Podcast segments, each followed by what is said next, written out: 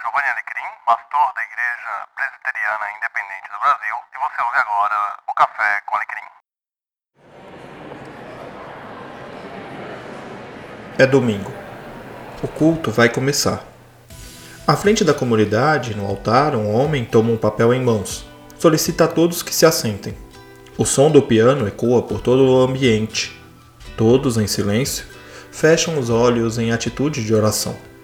Após o piano encerrar, o mesmo homem retoma o papel e dá início à sequência de acontecimentos escrita nele. Enquanto isso, em outra igreja, um homem também se coloca à frente. Sobre o palco já vemos a banda posicionada. A igreja é convidada a ficar em pé e logo começam a cantar.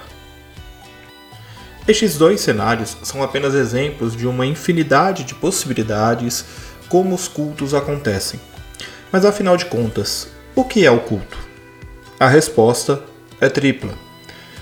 É uma resposta a Deus, é um ato de obediência à ordem de Cristo e uma forma de, te de testemunhar a nossa fé. Nessa perspectiva, você precisa saber que ir ao culto é, na expressão de Jean-Jacques von Almen, o âmbito da ação de graças dos resgatados. Em outras palavras, é a maneira como respondemos a Deus pela salvação em Cristo Jesus. Nos reunimos para o culto, para adorar e reconhecer que Deus, em seu poder e graça, é o Senhor de nossas vidas.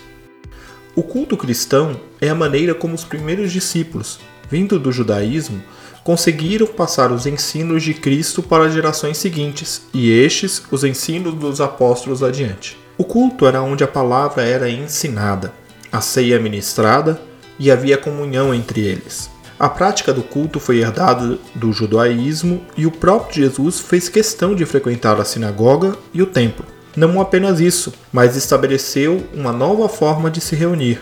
Ao celebrar a Páscoa, ele se assenta com os discípulos, lava seus pés, conversa com eles, passa instruções, dividem a refeição, institui a ceia com o pão e o vinho, e, ao término de tudo, Dois dos evangelistas relatam que eles entoaram um cântico enquanto saíam do cenáculo onde a ceia fora celebrada. Todos esses elementos nos mostram que Jesus não abriu mão do momento reservado de culto com seus discípulos. De igual modo, os discípulos vivem isso de maneira intensa após o Pentecostes. Atos 2 e Atos 4 registram como a comunidade nascente vivenciava sua fé e desenvolvia uma rotina de culto celebrando nas casas dos cristãos.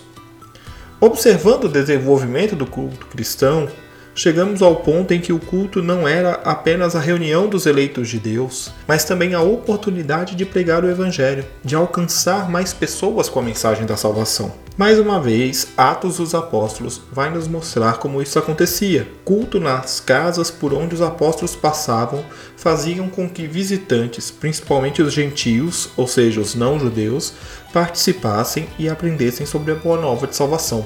Ao longo dos séculos, o culto foi sendo modificado em sua forma, mas não perdeu sua essência. Todo o culto é uma resposta obediente a Deus, em forma de adoração e submissão à sua autoridade e poder. Jesus agiu assim, os primeiros cristãos também, e desde então todos os cristãos vão à igreja para adorar. Essa é a motivação do culto. Não existe opção. Culto é uma ordem, por isso é dever do cristão estar com sua comunidade de fé, onde Deus o colocou para juntos adorar ao Senhor de toda a glória. Foi assim que o culto nasceu, ou seria melhor dizer, se desenvolveu a partir da religiosidade judaica, ganhando elementos novos e dinâmicas novas. Acontece que o culto não acontece ao acaso. Sendo uma ordem de Deus, esta ordem possui uma dinâmica própria. Os elementos e acontecimentos do culto seguem uma sequência própria. E é sobre isso que falaremos no próximo episódio.